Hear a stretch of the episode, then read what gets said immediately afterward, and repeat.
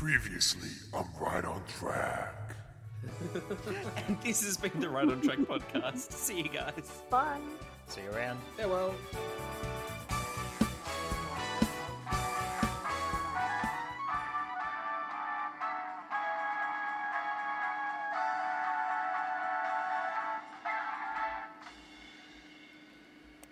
Right, great episode, everyone. I'll get that locked and loaded, and we should release that next week.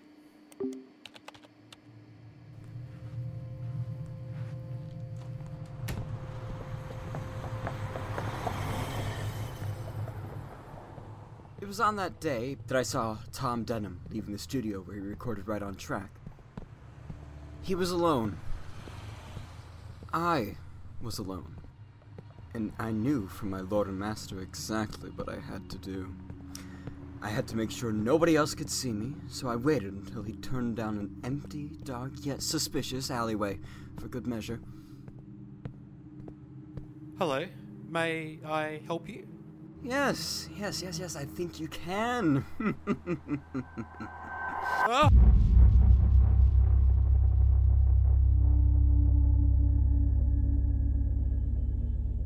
Great work, Andrew. We have Denham right where we want him, away from the controls that make the podcast tick. Nobody will notice we're the ones pulling all the strings. Throw him away in the Australian bush, where he can be stranded forever, and nobody can find him. But Master, why don't we just throw them all into the Shadow Realm? If we do, they'll put their heads together and get out of there. We can't have that. But what about the others? Noticed? Oh, we will reveal ourselves when the time comes. Don't you worry.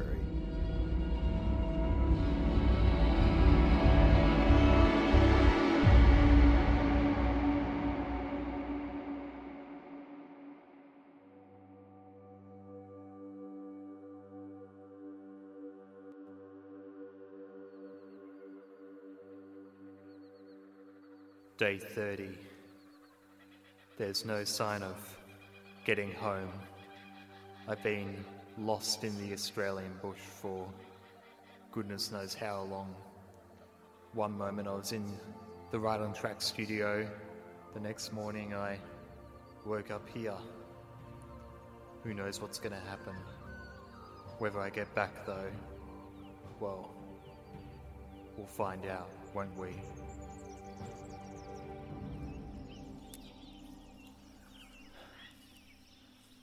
Well, now I've completely lost my sense of direction.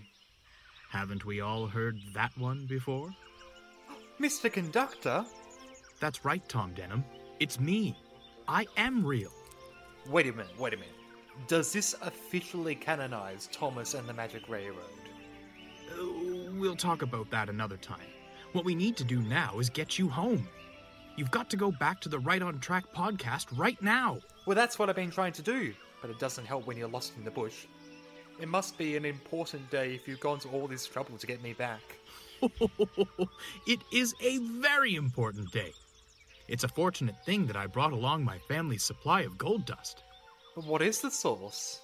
That would be telling our family's secret. But we must hurry. Who knows what's out here? Probably a lot of snakes, alligators, scorpions, spiders, the usual. Ooh, let's get out of here. Sounds good. But what's the way? This is the way. My only chance. Sparkle, sparkle, sparkle!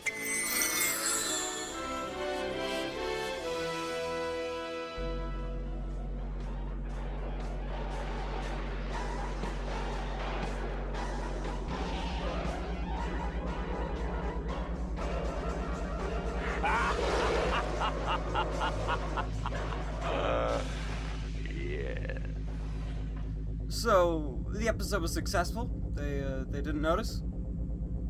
Nobody batted an eye. We've done it. We've taken over the podcast.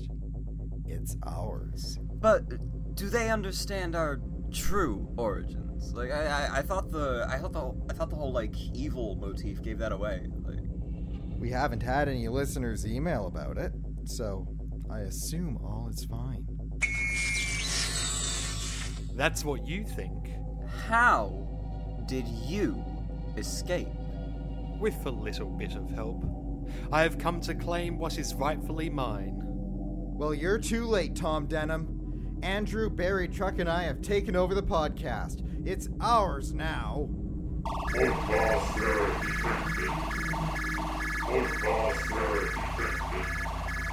What's going on? Who was that? Behold, I am the controller of the podcast. I am an omnipresent being that keeps the podcast intact. I am data, knowledge, and statistics all bundled up into a gloomy voice. I didn't know we had a controller. Believe it or not, every podcast has one. Well then, great controller, what podcast error have you detected? YouTube, Califan, the underscore channel, and the very truck are not of this universe. You are from the Shadow Realm. Wait. So you're not the real versions of yourselves.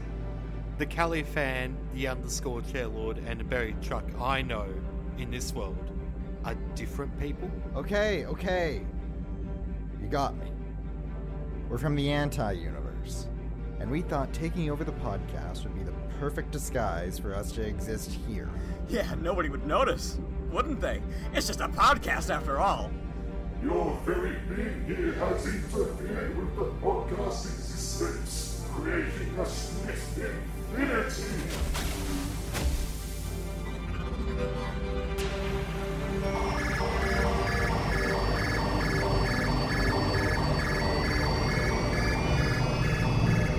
Behold, the Right on Track Multiverse.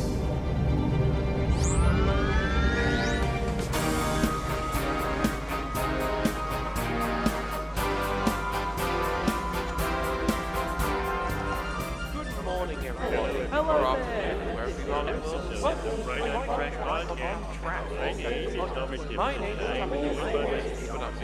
You mean this all happened because of us? And if your existence here continues, you will all cease to exist. All I wanted was to just be a podcast host again. And maybe you can. If you return to your universe, you can always be the Thomas Talk podcast host I never was. Maybe you're right, Tom Denham. Maybe you're right. Can you get us home, Great Controller?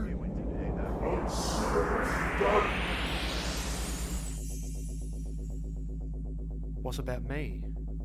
You have to go back to the podcast, but not in its current state. What do you mean? If you are to remove the split infinity, the podcast needs to change, and the universe will remain together again. We need to change.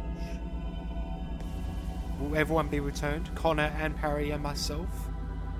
Everybody is returned to their rightful place as we speak. Connor, Parry, and you will too. Good. I look forward to seeing them again.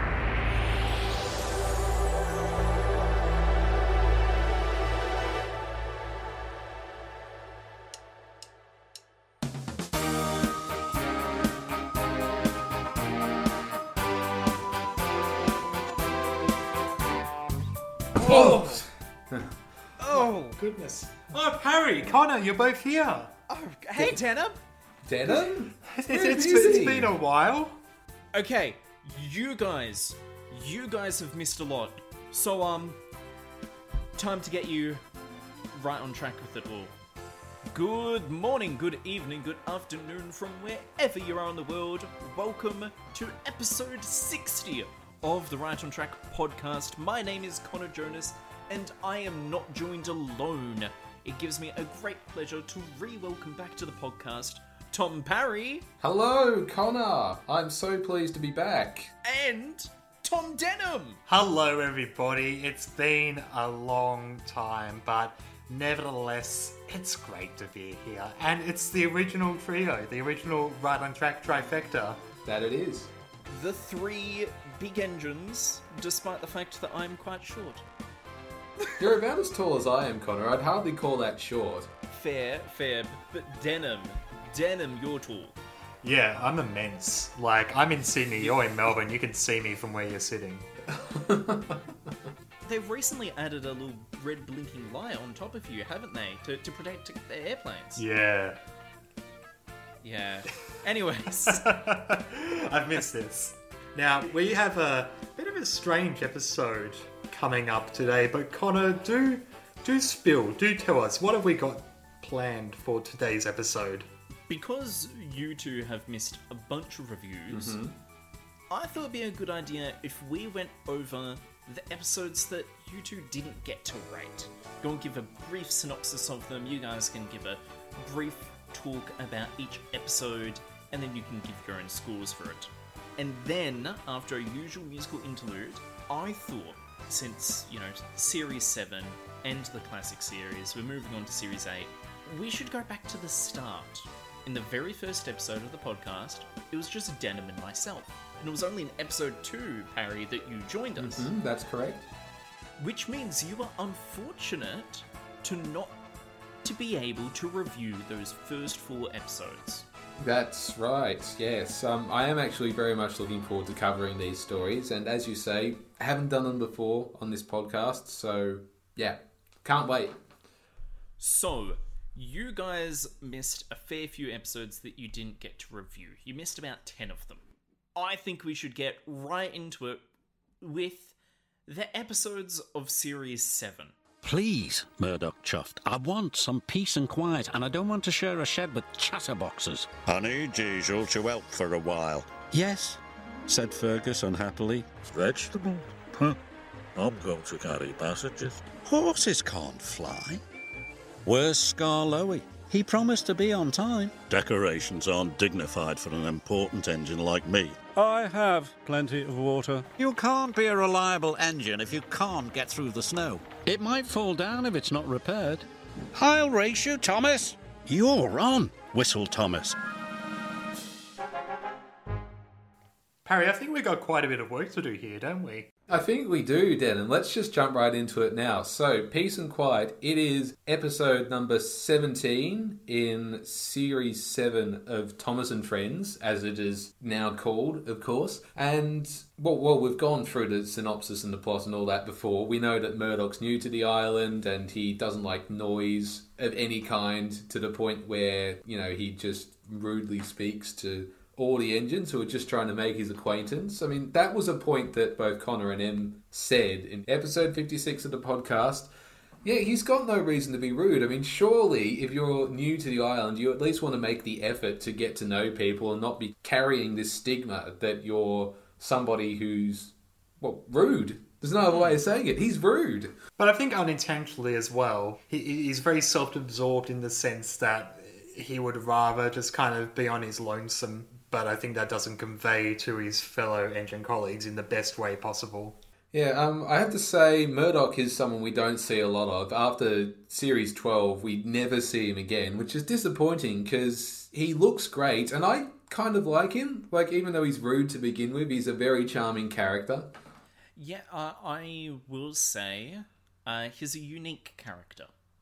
He doesn't hit any of the previous stereotypes of a character in the show. He likes the quiet and he's a bit shy. He's essentially complete opposite of James. More or less, yeah, that's a good analogy. I think what's particularly interesting about a character like Murdoch, he strays from the normal kind of desirable character. I think a character that has a flaw is probably more interesting. I think, for instance, that's why I would say enjoy Duncan more than I would Peter Sam, because Peter Sam is quite a happy character, whereas Duncan is a bit more of an anti-hero. So I feel here Murdoch is an interesting character to observe, but I agree with your sentiments, Parry. You don't get to see a lot of him, but from what we do see in future episodes, he's an interesting spectacle. Mm-hmm. And let's go on to a few of the points that were raised by Connor and Em in episode 56. One was that it was lovely to see flashbacks They're reusing footage from Fish in Series 4 of the TV program. I have to say, I'm not a fan of Series 7 doing this. I think we might have discussed this before, but it just comes across as lazy. Like, they can't shoot any new footage, so they just have to repurpose old stuff, which doesn't match the aesthetics of Series 7. It's, yeah, that doesn't... yeah, it doesn't gel. It does make you wonder, like, what's going on behind the scenes. Do you reckon that, like, Hit Entertainment is saying, come on, you got to finish this one so we could get on to the glorious new feature that is Series 8? Like, I wonder if there was that pressure there. I do feel like it is a bit tacked on in quite a few episodes from this season, and I also do feel it's a little bit like a... it does, like, for a viewer, it feels like a bit of a last-minute thought.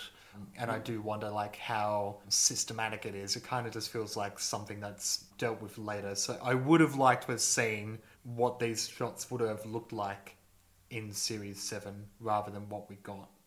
So I have to agree with you there, Parry. Yeah, time constraints is a possibility. Possibly budgetary constraints as well. It's possible, and I've got... no evidence that this is the case, but it's possible that Hit Entertainment said to the team, look, we're going to give you a smaller budget this series, try to cut corners where you can, and of course this was one example where they had to do that. This is all purely hypothetical. Yep.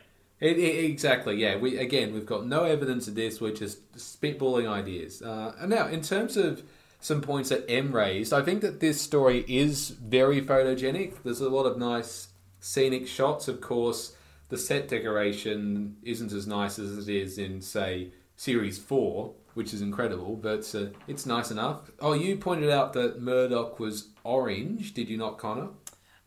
Yeah, he's a mustard yellow orangey colour. Yeah, I'd say he's more of an ochre. An ochre? Yeah.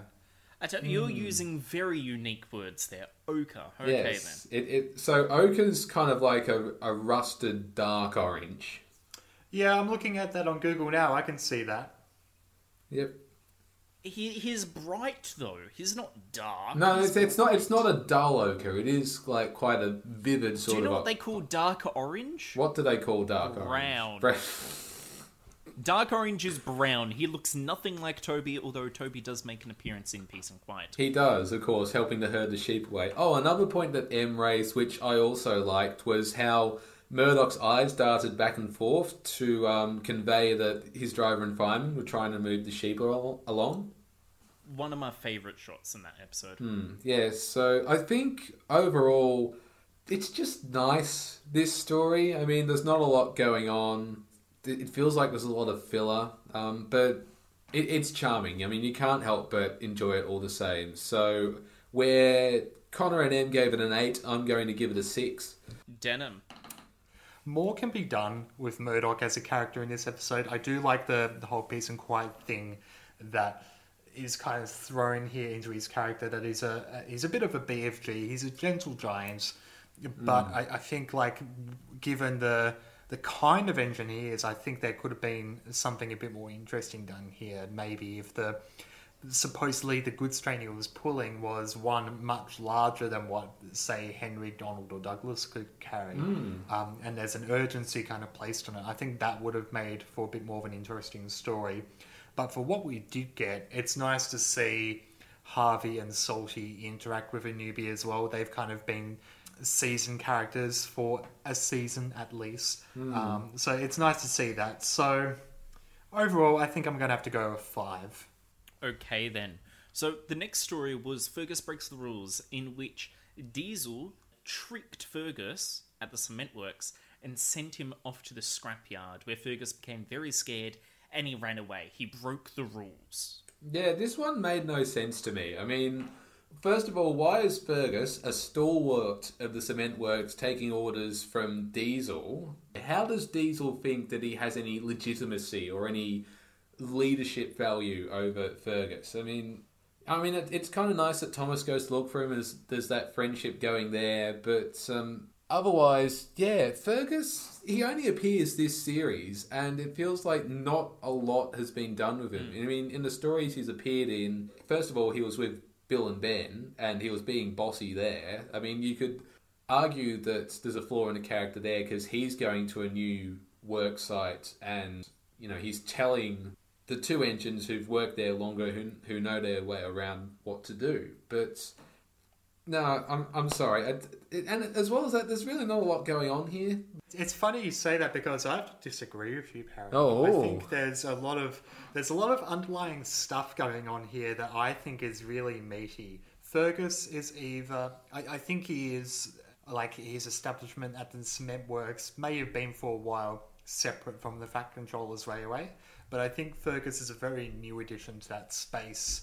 I reckon there's a bit of a superiority for him, feeling like that he's the pride of the cement works and that's where he works, and thus that pride kind of gets to him in Bill Benham Fergus. But I think as well, when he's on his own at the cement works, I think he feels a sense that, oh, he's got to work hard, he's got to do the right thing by the owners and by the operations of the cement works. And when they decide to bring in Diesel into the operations to help him out, he potentially feels a bit threatened, and Diesel, having been on Sodor that little bit longer, I feel like Fergus is more likely to turn to him for voice of reason, because he doesn't know at this point in time that Diesel is villainous. Like, he has had no prior relationship with him. So I feel that Fergus probably thinks that, like, Diesel is no different from Thomas or from Mavis. I think that he maybe kind of goes, well, if these engines who have been on Sodor for a lot longer are saying this, and then Diesel is saying this, and obviously speaking from experience, someone has spoken to him and he's been promoted in that space. But I think what's really nice from here is that we get this story that kind of unravels, where Fergus goes and kind of hastily as well, he goes away from the cement works and he runs away to the smelters. And we get some lovely nighttime stuff here, and we see Ari and Bert in the sheds there. But I think it's interesting, like, how this kind of all unfolds, and in a very kind of sincere way, the Fat Controller reminds Fergus that he shouldn't listen to Diesel. Very kind of a similar kind of hearkening back to Dirty Work, where Diesel spreads rumours to the troublesome trucks for them to spread on to the big engines, and they believe the things that Diesel has said about Duck they think he's saying about them. So it feels like a little bit of a nod to that, if you like. Yeah, I mean, Fergus has been there longer than Diesel. He is the pride of the cement works. There is that sepia tone photograph at the beginning, which gives you an indication of how long he's been there. So the idea that a complete outsider would come in and boss Fergus around is just, yeah. Having said that, I think rather than saying how long he's been there, I think it's more an acknowledgement of the time period that this has been placed in. No. Yep. This is what I missed. This is what I missed with you two guys off in the wilderness and whatever else. I'm going to give it a 5. It just doesn't do it for me. Denham? I think to close, I really like it. I think there's a lot of really nice production value here. I think there's a bit more telling in the story rather than what's told vocally. I think it's more within the expression of emotion that you can kind of see underlying things going on. I'm going to give it a 9. Ooh, okay then. 9! That is a little bit shocking. What I will say, I think it is probably more superior to its predecessor being Bill Benham Fergus. See, this is why you two had to return to these episodes. And on the note of returnees, Bulgy rides again 100 episodes after he first debuted, where a bunch of holiday makers on the island and Sir Topham Hatt needs a bus to try and alleviate it. Bulgy is renovated, returned to service, however has some issues with some chickens. I love this episode. It kind of is a nice, not complete blast from the past, but it's a nice kind of looking back through time at, like, one of the one-time villains that we had back in the day do so well that they came back for a little bit more. And I think that's what I really like about this one. I agree. I adore this episode so much. I mean, it's filled with humour. Bulgy is such a fantastic character. The only drawbacks would be that, and this is a persistent criticism of mine throughout the first 7 series of the show, it does show the limitations of using models and not having them move and not using animation and that kind of thing, because when we see the chickens wake up, we see feathers flying about and we see the backgrounds moving, but the chickens are just obviously static and so are the people. So yeah, I see what you're saying. It's one of those things, like, as I watch more and more, I've just come to accept it for what it is. Probably me going into old age, but it's, yeah.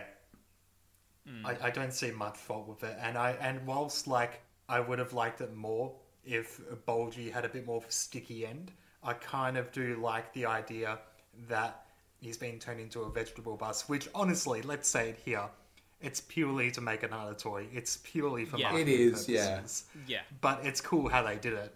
It is. And it's disappointing that he had to revert back to being a red double-decker bus as well. I mean, I want more stories of Bulgy the vegetable bus. What I still don't understand, and I brought this up in the original review, why has he still got the Free the Road sign? He's been renovated, and they've kept his railway blasphemy is still firmly attached to him. Well, they got rid of the anti-rail league stickers. Yeah, that's because he was a proper railway bus. But then even when he's turned into a vegetable bus, when he's not even a proper bus anymore, he's still got the Free the Road sign. The owner felt like he had to kind of maintain some of Bulgy's history to say to people or locals, say, like, you know, before Bulgy was a vegetable bus, he was a railway bus as well. It was a part of his tapestry. Yeah, but before he was a vegetable bus and helped the farmers, he was trying to destroy all the railways. That's a funny bit. You've got an evil bus here that you're buying your eggplants, your carrots, and your cabbages from. You know, that's... You know what we never saw in this era of the show, but I feel like would have worked so well?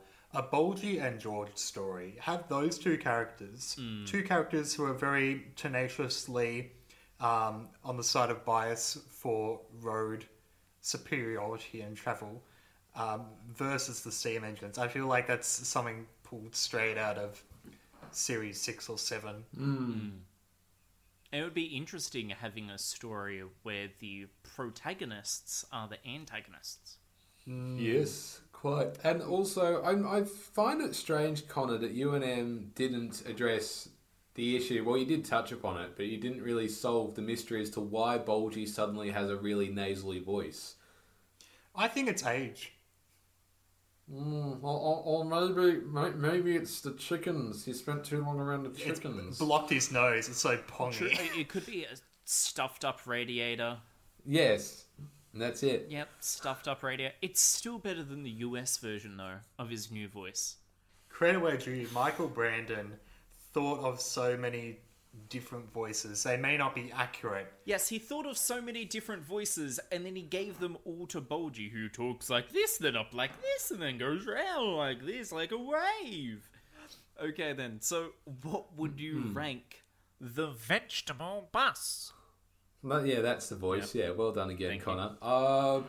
You. I'm just going to go for a 9. I love it. I love revisiting this story. It's a lot of fun, and even though there's not a lot of railway involved in there, it's, yeah, you can't help but enjoy it.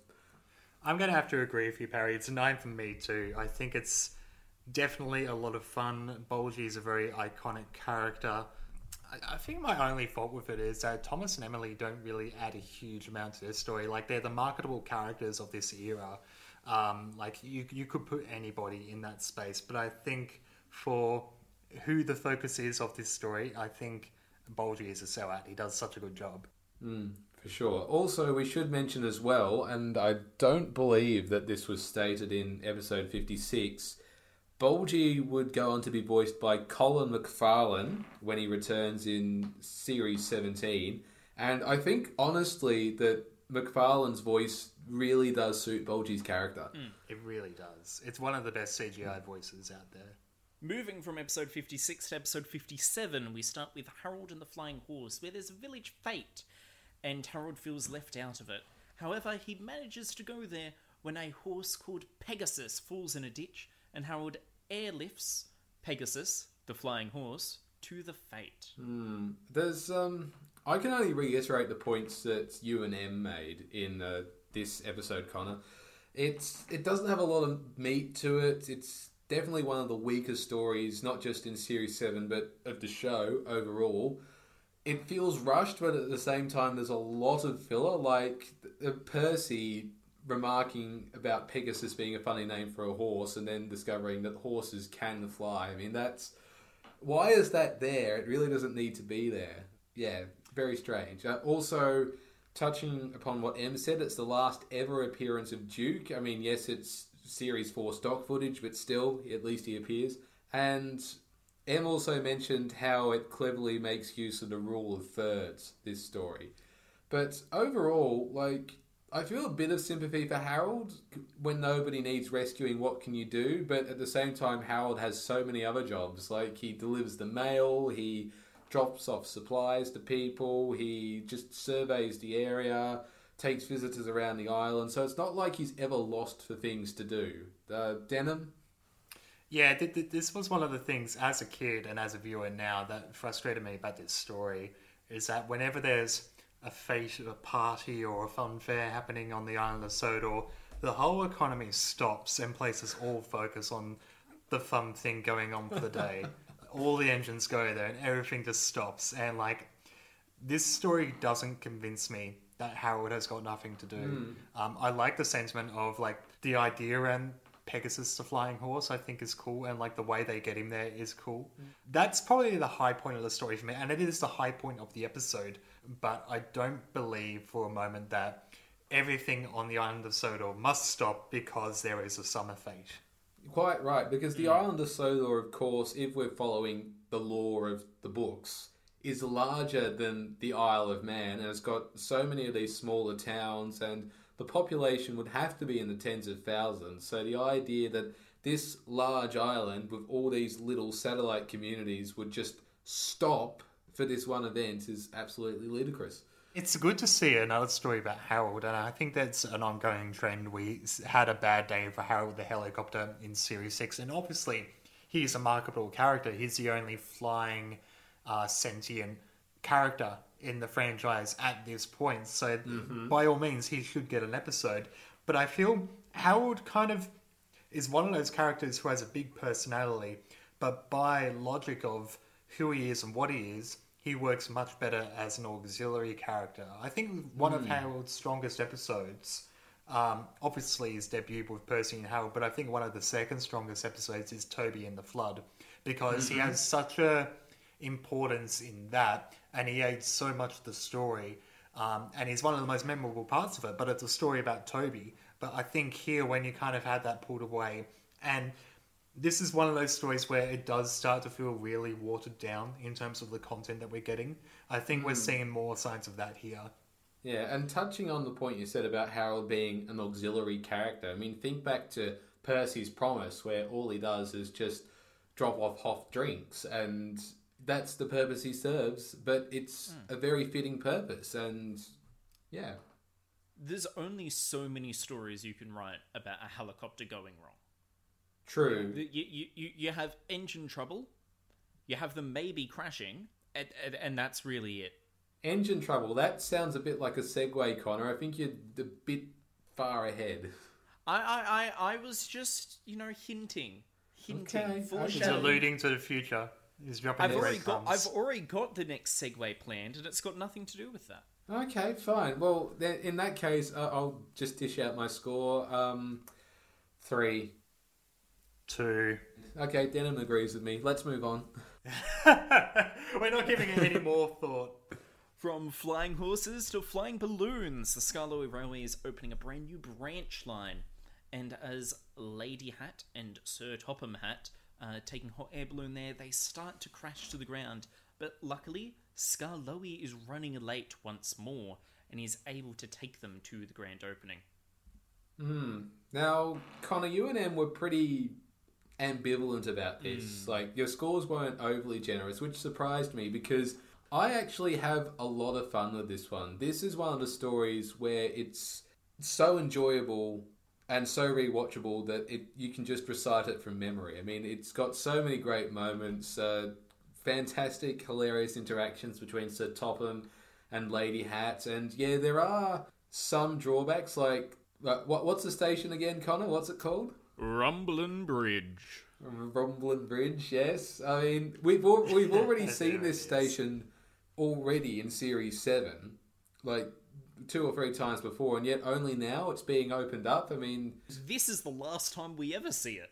Is the order of release of the episodes particularly correct to the timeline that these stories go in? Yeah, I will say the order of release, or maybe even order of production, probably doesn't lay true to the timeline of it all. Especially because Grand Opening was filmed after all the previous viewings of Rumbling Bridge Station, which means that the production order and release order roughly line up to be the same. The only thing that I can use to explain away Rumblin' Bridge's previous appearances is that is when the rest of the line was under control. I'd agree with that, yeah. Okay, if you say so, Connor. But coming back to the points that you and Em made in the episode, there are some fantastic aerial shots. It's always great to see the hot air balloon and hear its theme. I feel that the conflict, it's really just a MacGuffin for the accident and Skarloey getting the Fat Controller to where he needs to be on time. So, yeah, that's a bit of a letdown, but everything else is great. Yeah, I do have a good time with this episode as well. I think the biggest thing that comes to mind, it takes what worked well for an episode like Sir Topham Hatt's Holiday and kind of repurposes it here. The humour with the human characters, which is, I think, a welcome trend to each episode that we review.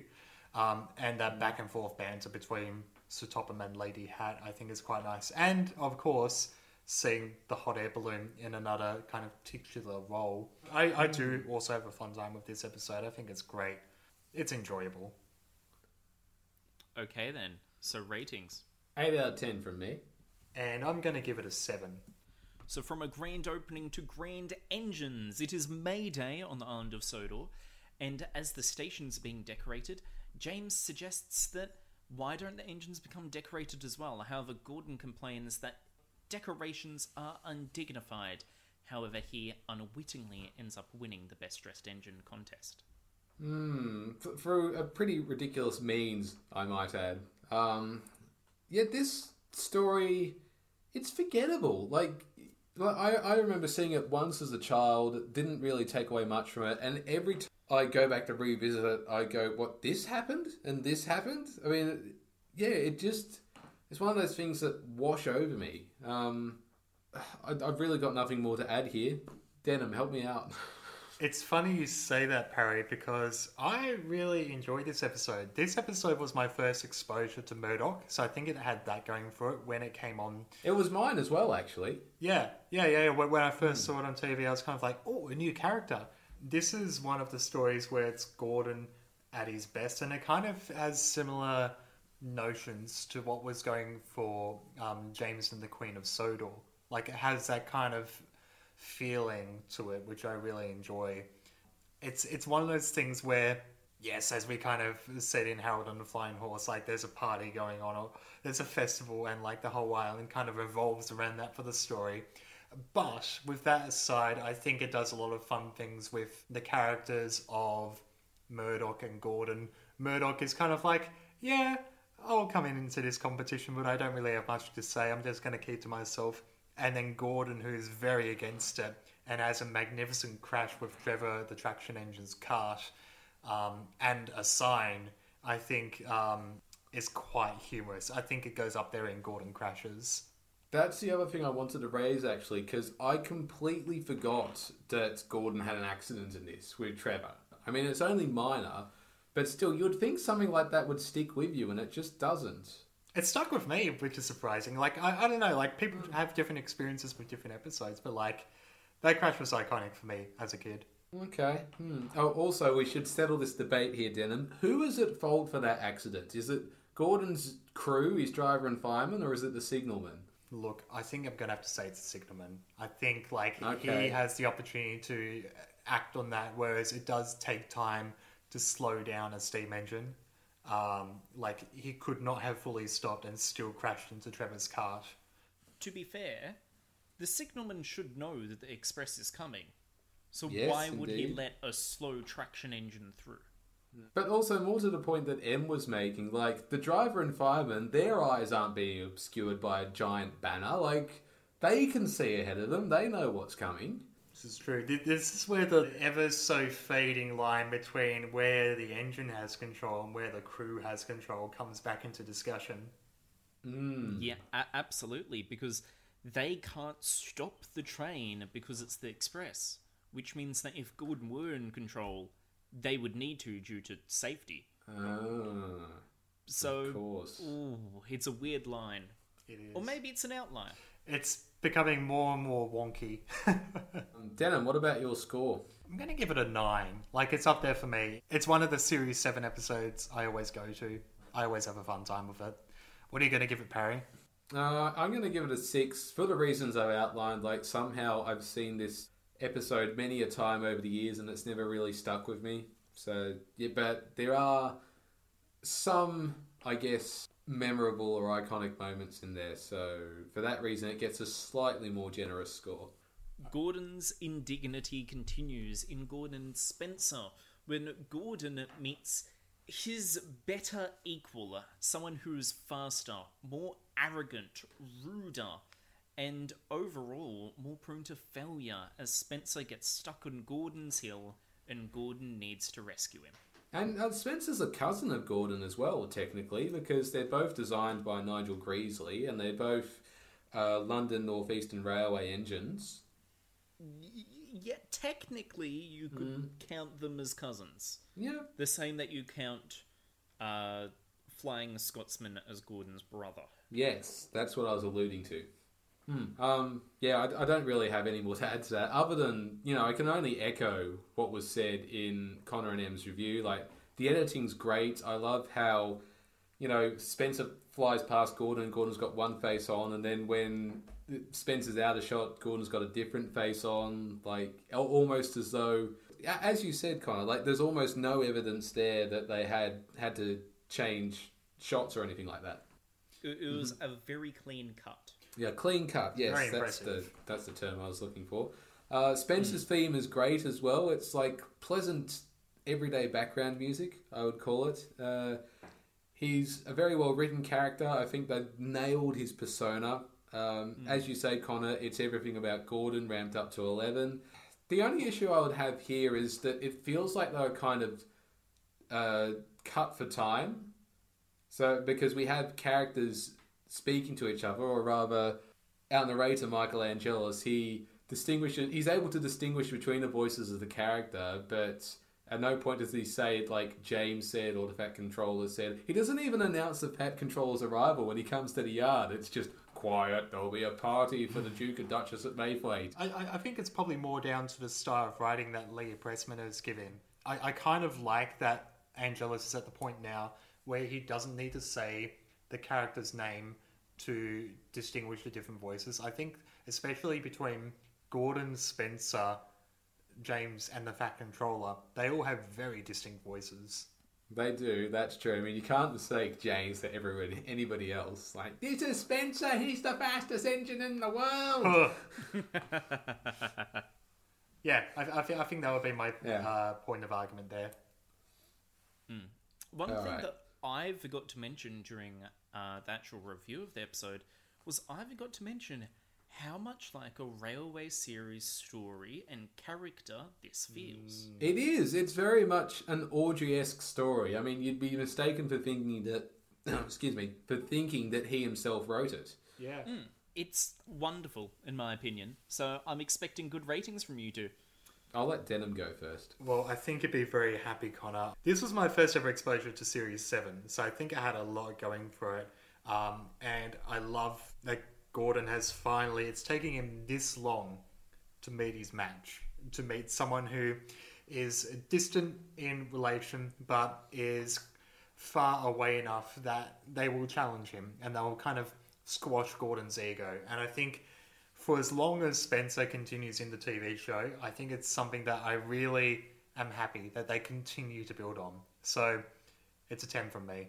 Whoa, nice. Harry, don't let me down. I'm going to give it the same score that Em gave it, and that's an 8. For the reasons I've outlined, I think there are certain elements they could certainly do better, but the elements they've done well, they've done really well. So from silver engines to silver landscapes in not-so-hasty puddings, when Elizabeth is telling Thomas that he's not reliable enough. However, when collecting the Christmas puddings, Elizabeth gets stuck in a snowdrift and Thomas comes to her rescue. Yeah, not fond of this one, honestly. I know we all talk about the snowy landscapes of the island of Sodor and how much they love them, but here it just doesn't have that same appeal. I'm not quite sure how to put my finger on it, but yeah, it's just... You know what I think it is? I think it's the fact that they use the grey skies and the white landscape. It has a very flat look, whereas whenever it is the bright blue sky, the snow stands out.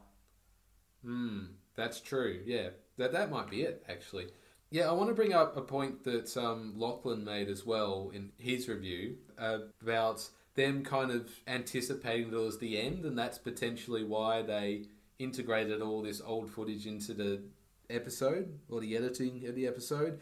Yeah, again, it just reeks of laziness to me. Like, when we see that shot of Henry from Series 1, it's a shot from the Flying Kipper, but they've added, like, CGI snowflakes onto the front of the screen, and I just see that and I think, seriously, guys, you could have gone to more effort than that, surely. It's the laziest shot in the whole show. Yeah, I'd have to agree with that. Well, second laziest. I'll come to the laziest in a moment. But okay. Yeah, not a lot's happening. I mean, Sir Topham Hatt's preoccupation with children needing their pudding rather than, is Elizabeth okay? And is Thomas really the best person to set up to rescue her? I think those are things which really need to be addressed. Love seeing Terence. It's a pity that this has to be his last appearance, though. Reiterating the points, it's a weak story. It's too disjointed. But before I'm preempting myself here. I was about to say my score, but Denham, is there anything you can add? Not much. Yeah, I have to agree with a lot of the points that are made. I think the only saving grace of this episode is seeing Terence, but you can go back and see him in many other episodes. One thing that was spoken about in the previous review is that Terence is just kind of left there, and that's it. They don't address him again, and it does show that this episode is very lazily put together. It feels like a bit of an afterthought, and it kind of leans into that ongoing question the more and more that we kind of transition through different eras, what's the Fat Controller's authority in the island of Sodor? Why is he doing things elsewhere when he's supposed to be running a railway? I like that they use Elizabeth, but I feel like she's got stronger stories than this one. Stronger definitely previously and in the future as well. I thought her appearance in Thomas and the Tuba was rather well earned, but I think here it's cool that they try to do an accident via road, but there's no sell-off. It doesn't feel like Thomas and the Missing Christmas Tree. It doesn't feel like Thomas and Percy's Christmas Adventure in the sense that there is a big rescue or anything like that, when it should have that feeling. If they're getting Terence to be involved, then the stakes are ramped up. It should have a big selling-off point, but it doesn't. It's weak. Yeah, and there's no festive spirit to it either. Even though it's supposed to be a Christmas story or a holiday story, it's just where's the bells and whistles, Where's the lights? Where's the carols? Where's Santa and all that kind of thing? Yeah. It ends in probably the most industrial place on Sodor, the docks. Oh, dearie me. I was going to make another point here. Oh, that's right. So... going back to what Denham said there about Sir Topham Hatt and his role within the island, it's just occurred to me that he kind of sees himself as an entrepreneurial figure, like a Richard Branson or an Elon Musk type. He just feels like he's got to put his money and his name everywhere in order to get the recognition that he deserves. Ooh. Yeah, I can't agree with that more. That's really good. So ratings then? 3. 0. Oh. Wait, zero? Yeah. This so will make are you saying, Denham, hold on. Let me just stop everyone there. Denham, are you saying that a blank screen would be preferable to this story? Yes. Oh. This is not festive. It is not fun. It's lazily put together in production, in post-production, in writing. I have no time for it. I'm trying to get my head around this. So, Edward, Trevor, really useful party. Make someone happy. Those episodes are better.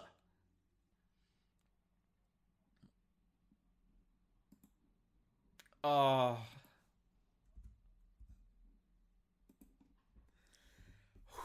Ooh. Okay then. So from Thomas being reliable to reliable Rusty and trusty Rusty, where Rusty alerts other engines about the old wooden bridge being damaged, however Duncan ignores him, and later on the quest for coal, Duncan is trapped on the crumbling bridge when Rusty rescues him. One very interesting thing about this story, and that we have seen in other stories, is that the team, and I think rightfully so, but the team loved to capitalise on this idea of Rusty being the protagonist and Duncan always being the antagonist, or the anti-hero. And it's something that we have seen since Duncan was first brought into the show, and they continue to use that same trope here. Which I don't like, honestly. You'd think that by now the animosity between Duncan and Rusty would have disappeared by now, gone away, but no.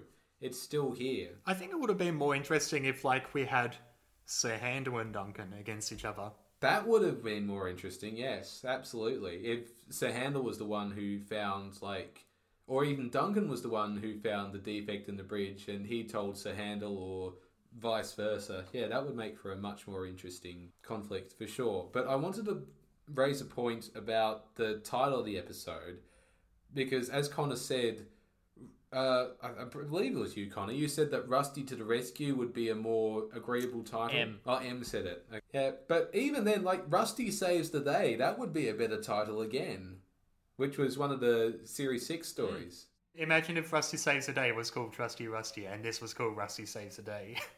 That would be much better, honestly, because it makes more sense. It does.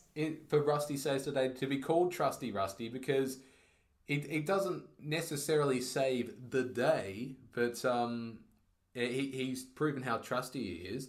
And whereas in this one, he does save the day because he saves an engine from a rather satisfying bridge collapse. As Connor pointed out. Oh, I just want to say as well, the editing's not quite flawless. Because, it's not flawless. Yeah, you can see the crossfade, that little transition there. But and I think, again, Connor, this was your point. Yeah, there is a serious problem with coal on the Skarloey Railway because, you know, Duncan goes to a bunker where it should be there and there's not any.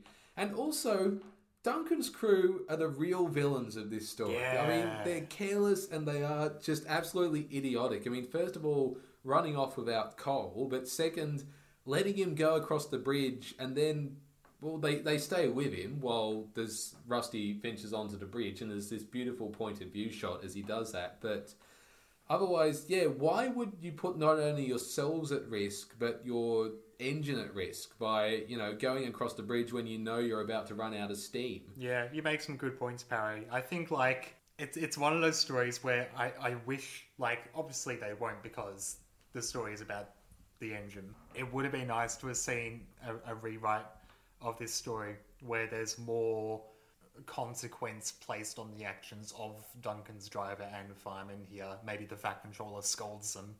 That would be a much better resolution, I think. In terms of a score, because I think we've said all that we need to here, I'll give it a 6.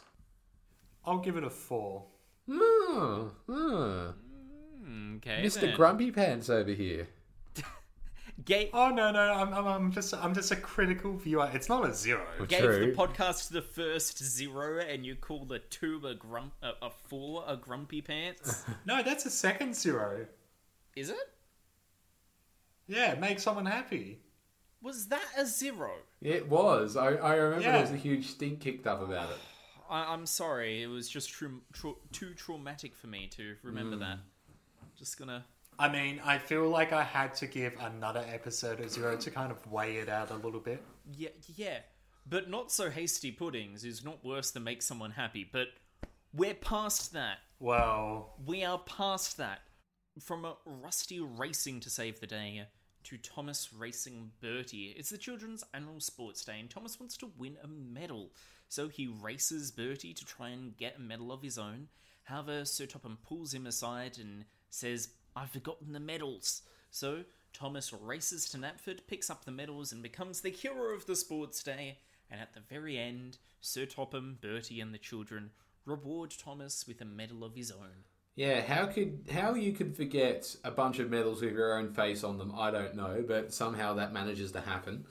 It goes to your idea of him being an entrepreneur that wants his face everywhere. Yeah, exactly. There are shades of Ted Turner to this one. Our older listeners might remember that when the Olympic boycott happened way back in the 80s, Ted Turner decided to host his own version of the Olympics called the Friendship Games or something like that, and it ended up being successful for the first couple of times it ran, but then afterward it sort of tapered off. So, yeah. But anyhow, moving away from that, I can't really add any... Moving on to three cheers for Thomas. Yes, I can't really add any more than what Lachlan, Em and Connor said in the story, but I will say this. Having heard what you had to say in the review, it made me appreciate the story slightly more, because before this, I was just not at all interested in this at all. I just thought it was a really lackluster story. I think Lachlan raised that point. It just feels like nothing happens. Like, there's no meaty conflict. There's no... the resolution isn't all that satisfying. And yeah, there's just a limited number of characters here, and because of that it doesn't feel like a celebration at all. It just feels like, you know, an everyday occurrence. It's, yeah, there's not a lot of appeal I have for this, and I know that everyone else really adores it, but for me it's just, there's the classic dad joke from Percy about the egg and spoon races, and then it's all downhill from there for me. Like, this is the part that frustrates me most of all, right? They use stock footage from series 1 of Thomas, you know, with the green embankments in the background. The way they place it in the story, I mean, it's just, as I've been saying time and time again throughout this episode, it's just lazy. It feels like they've taken a piece of B-roll and said, right, let's just go with that, let's put it in there, the kids won't know and they won't care, and then just move on. I've had to watch this story several times kind of in lead up to this to really kind of solidify my opinion on it, because I feel there's things I like and there's things I don't like about it, and I do appreciate the points that yourself, Connor, and Em and Lachlan made in this story. Like, there's little nuances to the original great race that happened with Thomas and Bertie, with the music and the pacing of it, but I feel like this could have been done so much more better. There's so much opportunity for humor. The humor that, like, the Fact Controller forgot the medals could have been played up so much more. And it makes me feel like this story would exist better in, like, the Brenner era. Like, it has that kind of, like, comedic beating to it. Definitely, yes. But I think for what it is here, it's just kind of more state of fact rather than humor. I think, like, this era goes off quietly. Like, it's no Christmas episode that we get at the end of series 2 or 3. Like, there's no triumphant hurrah. And then we kind of move into whatever the next season is. It's a greater sign of the times that we're kind of looking at. And, like, yeah, it's one that I feel very torn on, but I'm 100% like kind of in the state of mind that, like, I'm not really a fan of it either. Like, I have to agree with Parry on this one. Yeah. Well, Denham, give out your score, because I think I'm going to get lynched for mine. Look, maybe I'll get more lynched than you. I'm going to say a 2. Okay. For what it is, cool. It's an episode. I'm putting up an awkward thumbs up as I say that. But, like, beyond that, It's not much. Okay. Sorry. Yeah. So a 2 from Denham. I'm going with my lowest ever score, which is 1.5. Ooh. Okay. I was going to go with a solid one, but then I think, as I said, the arguments that Lachlan and Em made, and Connor, in their... Hi, I'm here as well. Yes, in their episode 58 review, they kind of won me over a little bit, and I do like that they incorporated the instrumental of Let's Have a Race into the story, but yeah, it's just... nichts Besonderes, as they say in Germany. You see, you two... Whilst I wasn't fully praising this episode, I really enjoyed it. So I just think that you two are mean misters. Oh, he's done it again. He's done it again. That old Connor Jonas. Which leads us to a musical interlude, because you may remember a while ago, similarities were brought up between the Beatles song "Mean Mr. Mustard" and the Thomas the Tank Engine theme. So here is Thomas the Tank's version of Mean Mr. Mustard by the Beatles, now that it has been Thomsified.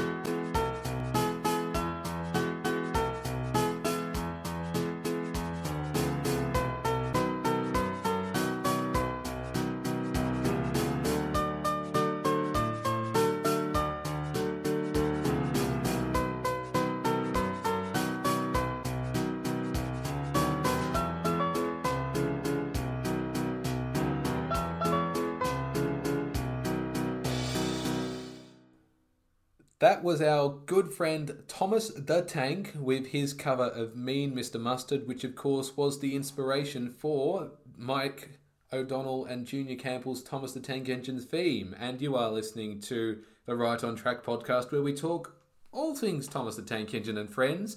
We've already covered some of the stories from Series 7 that Denham and I missed out on reviewing the first time around.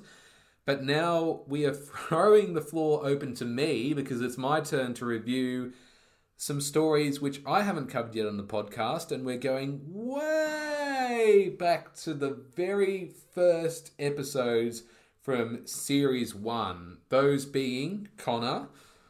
Those being Thomas and Gordon, Edward and Gordon, The Sad Story of Henry, and Edward, Gordon and Henry, because... the very first episode of the podcast, the pilot episode, was just Denham and myself, and Parry only joined us from the second episode onwards. And considering that we're at an end of the era with Series 7, and we've reviewed these missed episodes of Series 7, now we're going to be giving Parry the chance to review those first 4 episodes of Series 1 to sort of round off this era of... Thomas the Tank Engine. Thomas likes whistling rudely at him. Wake up, lazy bones. Why don't you work hard like me? You watch me, little Edward, as I rush through with the express. That will be a splendid sight for you. Goodbye, little Edward. Look out for me this afternoon. The guard blew his whistle till he had no more breath and waved his flag till his arms ached.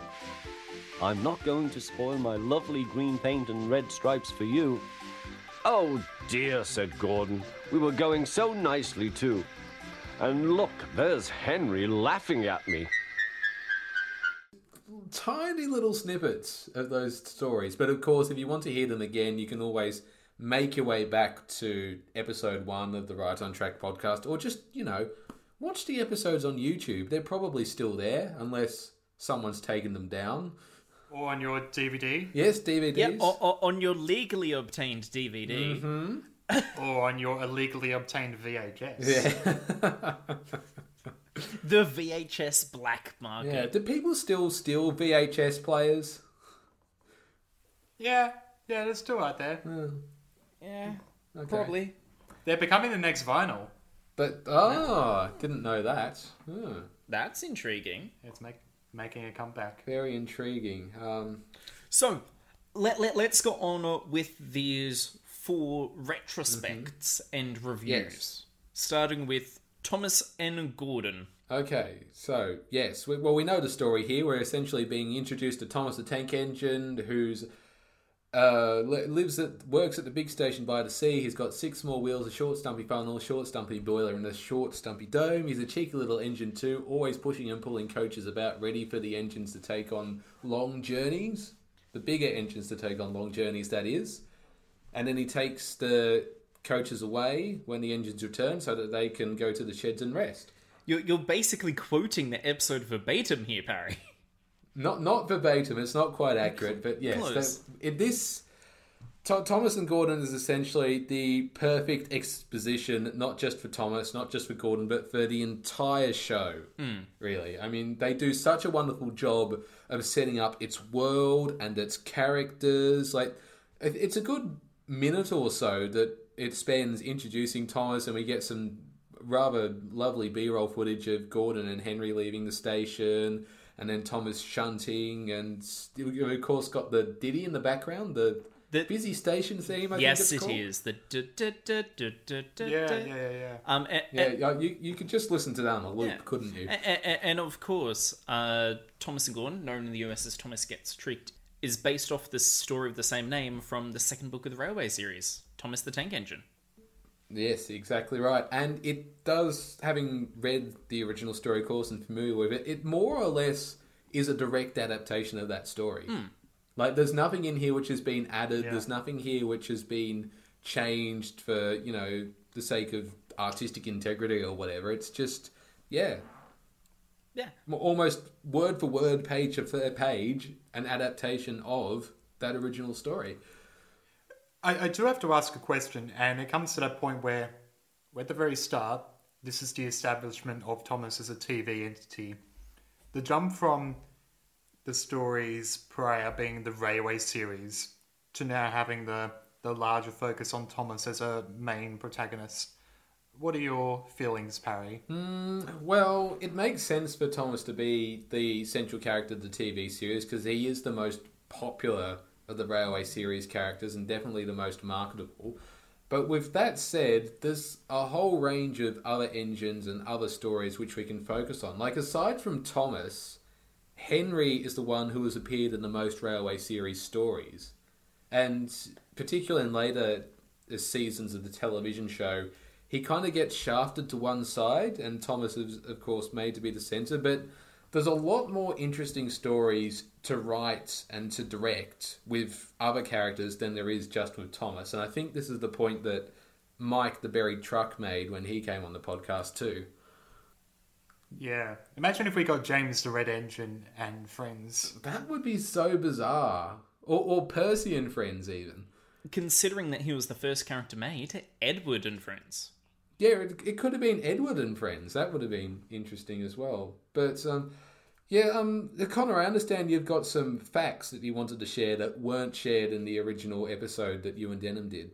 Yeah, so, of course, as it's been approaching 3 years since that first episode of the podcast was first recorded, more things have come to light and more research has been able to be done. So... Mm-hmm. For the entirety of Series 7, filming lasted for about 7 months for the full 26 episodes, and cost, according to the Sunday Telegraph, £500,000 to produce those 26 episodes. It would be interesting to know if we could compare it to one of its contemporaries, like Postman Pat, for instance, or Fireman Sam. How much would they have cost to produce? Especially their first series. Yes. Sure. Another thing is, Ringo Starr spent 8 days recording the dubs for this episode. Yeah, I can believe that. Yeah. And furthermore, some of the sound effects that we hear of the chuffing and puffing and moving of the engines were originally recorded at the Tarleton Railway in Wales, the basis for the Skarloey. How about that? It's like, it's almost like everything comes full circle, right? It is full circle. Like, of course, I can't change the scores that Denham and I have gave it. We originally rated Thomas and Gordon a 7.5 and a 6.5 respectively. Yeah, we've got our hands tied behind our backs for this one. And I remember at the time that I said I gave it a 6.5 because I knew that there was more to come. I knew greater things would happen in this series. But in the score that I gave, I felt it did a good job of, as you said, Parry, quite aptly, setting up that world. All right. As I said, it's great exposition, a fantastic primer for the stories to come, and I honestly love it. I think the music is fantastic, the narration is great, the conflict is good as well. 8 out of 10. Ooh, nice. Okay, then. Yeah, this is... we say this a lot, but this is a classic Thomas story, and it's classic for a reason. Yeah, and that would actually make you the highest rating between the three of us. It would. Yeah. It would indeed, but that is a trend that's not going to continue. 6, 7, 8. Ooh, so with Thomas and Gordon, we move to Edward and Gordon, where Edward is an old engine who's smaller than all the others. That's a lie. And he goes out, takes some coaches, has a wonderful day, and the next day when Gordon pulls a goods train, he gets stuck on his hill, and Edward goes and saves him. Mm-hmm. That's right. Now, this is where the limitations of the budget come in here, because we see, gathered around the sheds, are 5 engines. As you say, Edward's not the smallest, because Thomas is also there. And we've got James as well, who we haven't been introduced to yet, formally. Mm. And he's the same size as Edward. Yeah, more or less. Yeah, James is slightly bigger, and as it turns out, he's slightly older as well. Really? Yeah, because I don't know whether you've been following the fandom recently, Connor, but James's basis was built before Edward's basis was. What? Yeah, Denham, back me up here. Yeah, no, it's all true. I've known this forever. Wait, hang on. But James was built in, 1912. Mm-hmm, and Edward was built after him. No. Yes. Yes. Yes. No. Because Edward worked in the furnace with Albert, and those stories take place in the 1980s. But 1980s? Then that makes him definitely younger than James. No, it says here that Edward was built in 1896. Well, what are you reading? I'm reading the wiki. Oh, okay. And considering that he's based off a Furnace Railway K2 Lager Cedar. Well, I say lager, larger seagull, which were originally built in 1986. Meanwhile, James is based off a London and Lancashire and Yorkshire? Lancashire and Yorkshire class 28, which were first built in 1909. So I don't know where you're getting your sources from, guys. Well, that still means that James is older than Henry and Gordon. Oh, yeah, absolutely. Henry and Gordon were around about 1920s. Thomas was 1911. So between all of them, Thomas is the second oldest. And yet he's treated like, the child of the group, the young one. Yes, so he's small. Small, teeny, weeny, weeny. Yes, but nice Magic Railroad reference there, Connor. Well done. Thank you. Thank you. You're welcome, Denham. Coming back to the story, yeah, as I said, budget limitations. We've got engines here who we haven't been introduced to yet, some of whom are smaller than Edward, even though he's supposed to be the smallest, so... Yeah, they could have at least used a facsimile of Gordon or Henry or something like that, or maybe purchased another, Macklin model and stuck someone else's face onto it. Or, I don't know. Here's an idea. Simply not have Thomas seen in any of this episode. That's right. True. That would just work so much better, but anyways. Yeah. But he had to come on in. Yeah. Anyway, so, yeah, the story, I feel... I mean, I like Edward. We all love Edward, but there's not a lot of depth to this. It's just Edward comes out of the shed, has a day out, goes home again, and then the next day he helps Gordon up a hill with a goods trade. I mean, there's not a lot of excitement here, apart from when Edward runs away down the hill and he's got his shocked face, and then when he reaches the water tower, he's got James's face for some reason, and he turns green. Well, yeah. the thing is, there would be technically even less to this episode if it was more faithful to the Railway series. Well, that's true, because this is a combination... Well, in the original Edward's Day Out story, doesn't he help a guard or something like that? A guard is running late. Ah, so he helps the guard to... Yeah. Edward and Gordon, also known as Edward Helps Out in the US, is based off the first two stories in the first Railway series book, The Three Railway Engines... with the stories being Edward's Day Out and Edward and Gordon. And Edward's Day Out starts the same as the TV series. He goes and picks up coaches. Then a guard is running late, so he can't leave the station, until the guard runs down the hill, hops in, blows his whistle, off they go, have a wonderful day.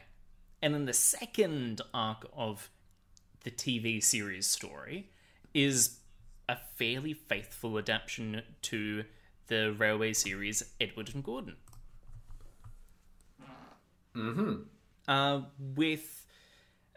What's really interesting though is that Edward's Day Out, okay, it's given so little screen time. It's such a small part of this episode. It is, yeah. Yet it was the very first story ever created, when Reverend Audrey sat down and made up a story to tell his son Christopher to entertain him whilst he was sick with measles. And that was the first story told, yet we get next to nothing of it, and half of that story being cut. Yeah. I guess it makes sense in the world of logic, because the simplicity of it is so easy to come up with, and then from there, naturally, quite by happenstance, Audrey then builds more and more and more onto that world, adding more lore, characters, and setting to it. So you can tell that it's his first. You can. But and I think you might have shared this on a podcast before, but Edward, the name was a pure coincidence. Like, Christopher just asked, what was the engine's name, Daddy? And he goes, Edward. Yeah. Let's go with that. Yeah, it works. Oh, we go. La-da-da-da-da. So, do you consider this to be a faithful adaptation, Parry? Well, it's definitely faithful, but... I think that's its biggest drawback. Like, I wish it had been slightly more exciting, and I had done more of it. Yeah, it's just a rather middling adventure, this one. So if I were to score it, I'd give it a 5 out of 10. A 5? Yeah, it's not a terrible story, and I do enjoy it, but it's just, yeah. As Denham was saying before, we know there's more to come. Yeah. But that's quite interesting, because when Denham and I first reviewed this episode, we both gave it an 8. So, okay. So, now let's move on to what's probably the most well-known story, I'd say. The most talked about, the most controversial. Oh my goodness, Thomas is so scary, I'm not going to show it to my child again. Yeah, exactly.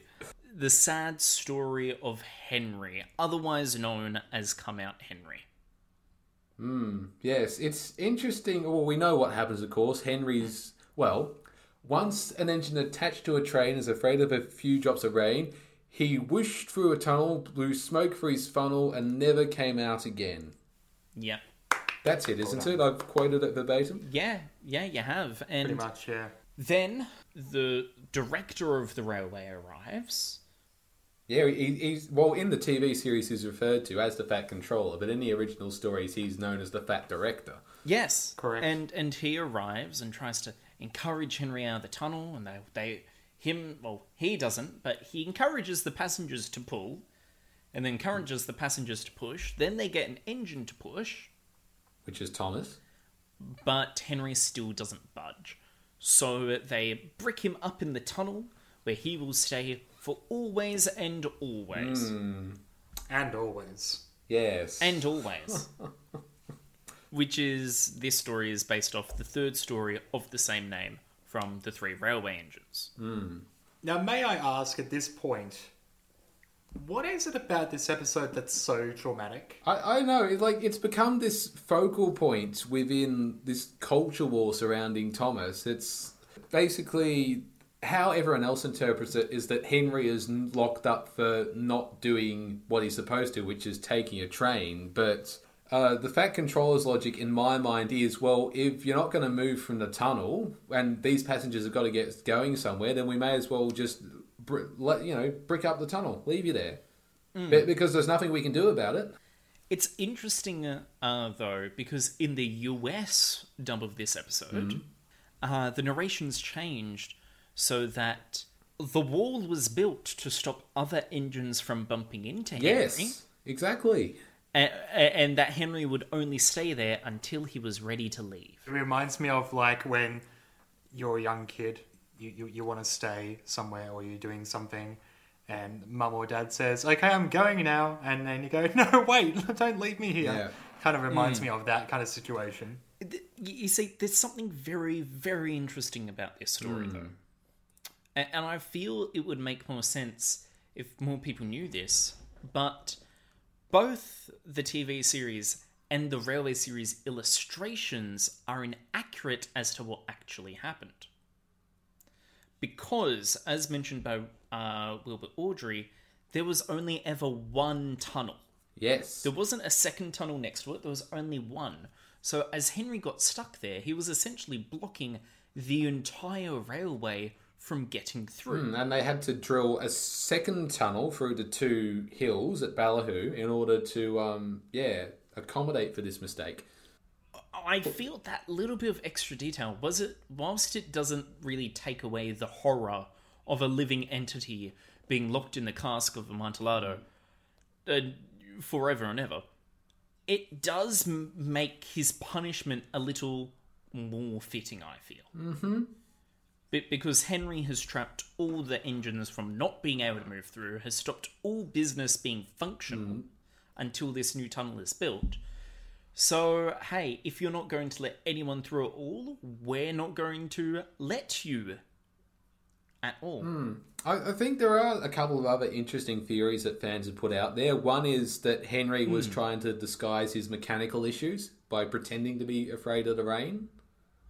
Ooh, I like that, because, of course, Henry was based off stolen planes in quite a spy movie and was a failed engine. I like that theory. I like it. So it's not so much fear of the rain or being afraid of spoiling his paint as it is not wanting his mechanical problems exposed to the world, I guess you could say. I like that. I may subscribe to that theory. Or the other theory is as well is that he did actually have those mechanical issues, and the story is more or less an urban legend, a myth, if you will, regarding why he was locked up in the tunnel. What I feel is most surprising about this adaptation of the sad story of Henry, it's not the first time it occurred. Is it not? Because in 1953, June 14th, the BBC decided to adapt this episode using 00-gauge models. Aha. However, some of the points and switches on the track were not set properly, causing the Henry model to derail. Mm. Now, due to the standards of the time, the program was being broadcasted live, and many viewers were surprised when a giant hand came down and lifted the Henry model back onto the track. God? As well as that, the adaptation of the story infuriated Audrey so much that he barred the BBC from ever adapting any of his works ever again. Hence, why Thomas the Tank Engine and Friends premiered on ITV. And I believe that will also explain why it took another 31 years before any Thomas adaptation graced the television screens again. Mm-hmm. Look, I think that it gets a bad rap. I think that everyone who's up in arms about it is just, it's a storm in a teacup, really. Kids aren't going to be traumatised by this. I was never traumatised by it. I thought it just washed over me. It was like, Okay, yeah. So they're looking up in the tunnel. You know, as Denham said, it's no different to, you know, a parent leaving you a place where you want to stay or being locked up in your room or something like that. So I think the most ominous part, though, is in the British narration where Ringo Starr goes, I think he deserved his punishment, don't you? And it's like, whoa, that's... Did he know? Is that... But in George Carlin's narration, I knew you were going to raise this point, Connor, so I preemptively stopped you off. He's more apprehensive. He's like, don't you? Yeah, maybe. He leaves it as a more open-ended question, really. Yeah, instead of a rhetorical question, actually asking it. Mm-hmm. Yeah, so I do enjoy this story. I do like it a lot. It's got some great music, especially the Fat Controllers theme, which we all love. Mm-hmm. And the tunnel, the brick building, the brick lane scene, that music is awesome. Yes, which is also... We've only ever heard it once. Yeah. Which is, yeah, in that story, yeah. And it's also the first use of stop motion in the show. It is indeed, yes. So, what would you rate this episode? Out of a 10, Connor, I would give it a 7. Ooh, okay. Ooh. Which, actually, you fall in the perfect average between... I gave it a 7.5, and Denham gave it a 6. Mm-hmm. Which leads us to the final episode of the first episode of the podcast. Mm-hmm. Now, in the 60th episode of the podcast, which was Edward, Gordon, and Henry, the final story in the Railway Series Book 3 Railway Engines, and it wasn't originally going to exist. Because because when the Reverend Audrey originally published and went to publishers about the first three stories of the three railway engines, which was Edward's Day Out, Edward and Gordon, and the Sad Story of Henry, mm-hmm. they urged him to write a fourth story, which would be increasing the length of the book, getting Henry out of the tunnel, and bringing Edward, Gordon, and Henry together for a happy ending.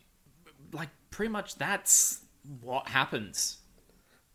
Yeah, that's it. So Gordon has his first accident. He bursts his safety valve just outside of the tunnel where Henry is blocked off. And then, of course, Edward comes in, tries to... Does he try to push or pull the train? Which one is it? Well, in the railway series, he tries to push. Yeah, in the TV series, he tries to push it. In the railway series, he tries to pull it.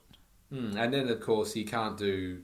either of those actions, so it's up to Henry. And even though he's covered in cobwebs or he's really stiff, like, just remember this, he hasn't been polished or cleaned or oiled or anything like that for goodness knows how many months, and yet he's able to fire himself up and back out of the tunnel, find a turntable, and back onto the train with absolutely no issue whatsoever. And just in the meantime, the passengers are off to the side, just, you know, casually... looking and saying, oh, when's our train coming? Oh, gee, this is taking a while. Yeah. The thing is that Henry could have been in there for anywhere up to a full year. And there are some people who believe he's still in the tunnel. Not mentioning names of Twitter users who we might have had an argument with. Some people were turned off after episode 3. Yeah. That's it, I'm not watching anymore. Yeah. Henry will always be in the tunnel. You would see in the story Thomas's Train that Henry exists there, and in all the stories after that. I would encourage everybody who's apprehensive about Thomas and Friends at this point, you know, don't use that story to judge the show alone, because as we've uncovered through 7 seasons of this podcast now, it is such a smarter and more richer show. Like, there's all these intricate little details on there. There's all these clever stories, you know. Yeah, just give it a chance. Like, look beyond the Edward, Gordon and Henry, and yeah, you'll find some gems in there. Be better than the Karens. Yes. The bar isn't too high. So, Parry.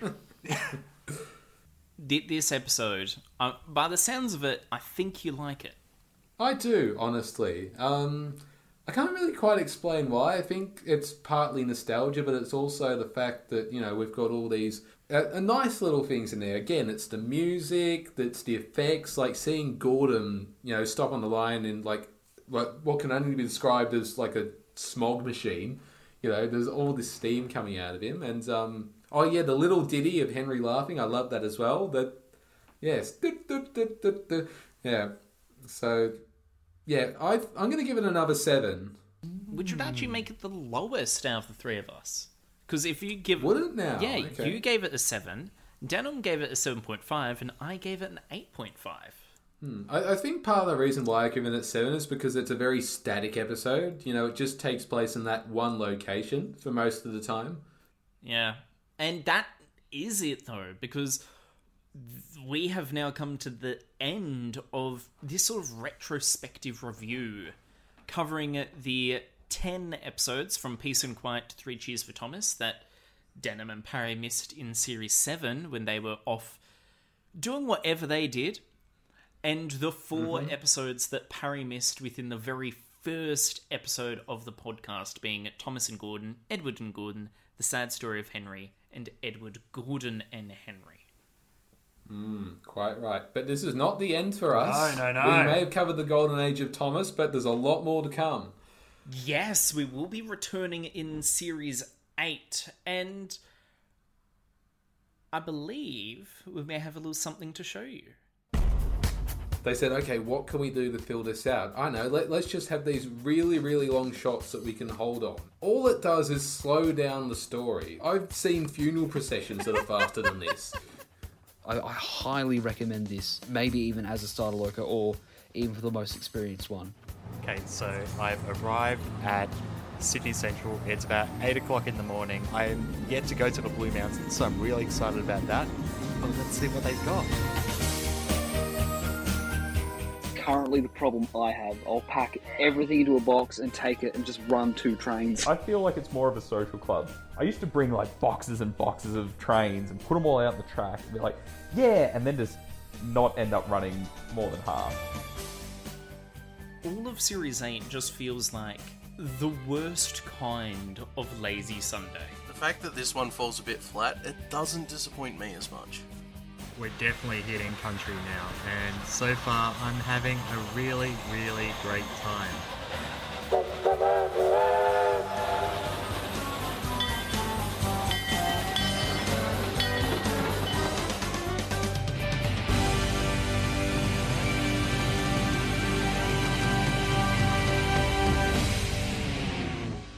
So a lot to look forward to there, and you did hear 2 other voices which may be familiar to you, because we are bringing Lachlan and Em onto the podcast as permanent fixtures. They are going to be joining us as co-hosts, and we couldn't be more pleased or prouder of their involvement. Joining the Right on Track team.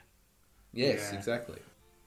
But I'm afraid that is the end of episode 60 of the Right on Track podcast with Connor, Parry, and Denham. In the meantime, whilst you wait for Series 8 to come crashing through your Station Master's window, you can catch up with us on all of our social media, such as our Instagram, @TTTE_RightOnTrack. There's also our Twitter, which is @OnTrackThomas. Or our Facebook, which is Right on Track Thomas Podcast. And if you want to keep in contact with us, you can reach out to us via our email, which is rightontrackthomas@gmail.com. You can also visit us on our brand new website, where we've got lots of treasure troves of information from the past, but things to look forward to in the future, which is rightontrackpodcast.org. Yes, it's had a wonderful facelift since the last time it was up, and we hope you enjoy it. But we will return next time with the new format, new voices, and the new series of Thomas. But until that time comes, I'm still Connor. I'm still Parry. And I'm still Denham. And this has been the Right on Track podcast. Adios, guys. Bye-bye. See you later.